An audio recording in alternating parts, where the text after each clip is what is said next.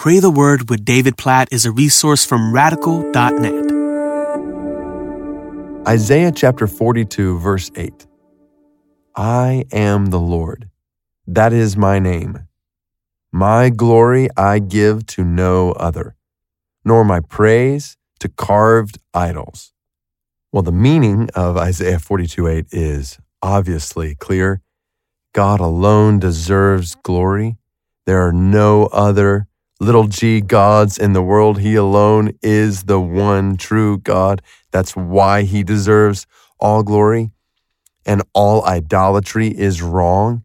Yet when we hear, nor, nor do I give my praise to carved idols, oftentimes we can just start to think, okay, wooden idols or kind of pictures that we might have of idolatry in the Old Testament, people bowing down and worshiping different images, even pictures of that around the world, which is obviously idolatry. And so we want to pray for God's glory to be made known over and above carved idols in the world. But we've also got to think about idolatry just in our own hearts. There's a sense in which all sin is rooted in idolatry. Like immorality flows from idolatry. There, when we sin, any sin, think about the anatomy of sin. When you or I sin, we're basically saying, oh, I know what is better than you, O God, what is best for my life. I'm smarter than you, I'm wiser than you. And in that way, we're elevating ourselves above God. That's idolatry of ourselves, even in our motivation.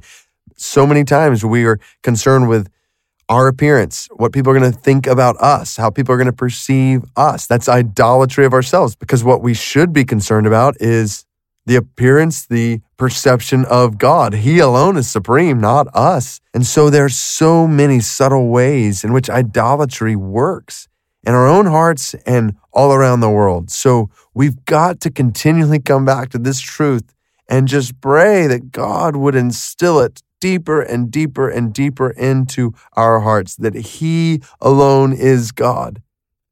So, how does that change the way we pray? Well, let's pray and just think through the implications of this as we do. Oh God, you alone are God. You alone are glorious. So we, we pray today, everything that happens today in our lives, God, use it all for your glory. That's what's most important today is your glory, not even how we feel not even what happens to us, and certainly what others perceive about us.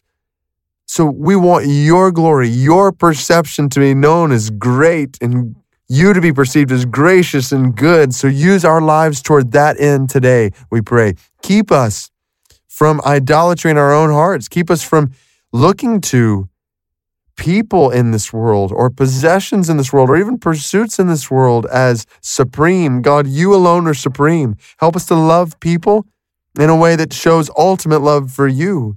God, help us in the midst of all kinds of possessions and pursuits in this world. Help us to keep them in perspective. Help us not to put our trust in them. Help us to keep our trust in you. Help us to honor you with our possessions. Help us to glorify you with the pursuits we have in this world. And then, God, we pray, we do pray that in a world filled with all kinds of idolatry, in a world where all kinds of carved idols exist, we pray that you would show your supremacy. Oh God, hallowed be your name in all the earth. Show the nations that you alone are God.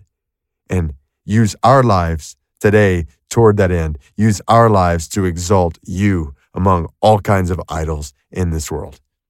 In Jesus' name we pray. Amen.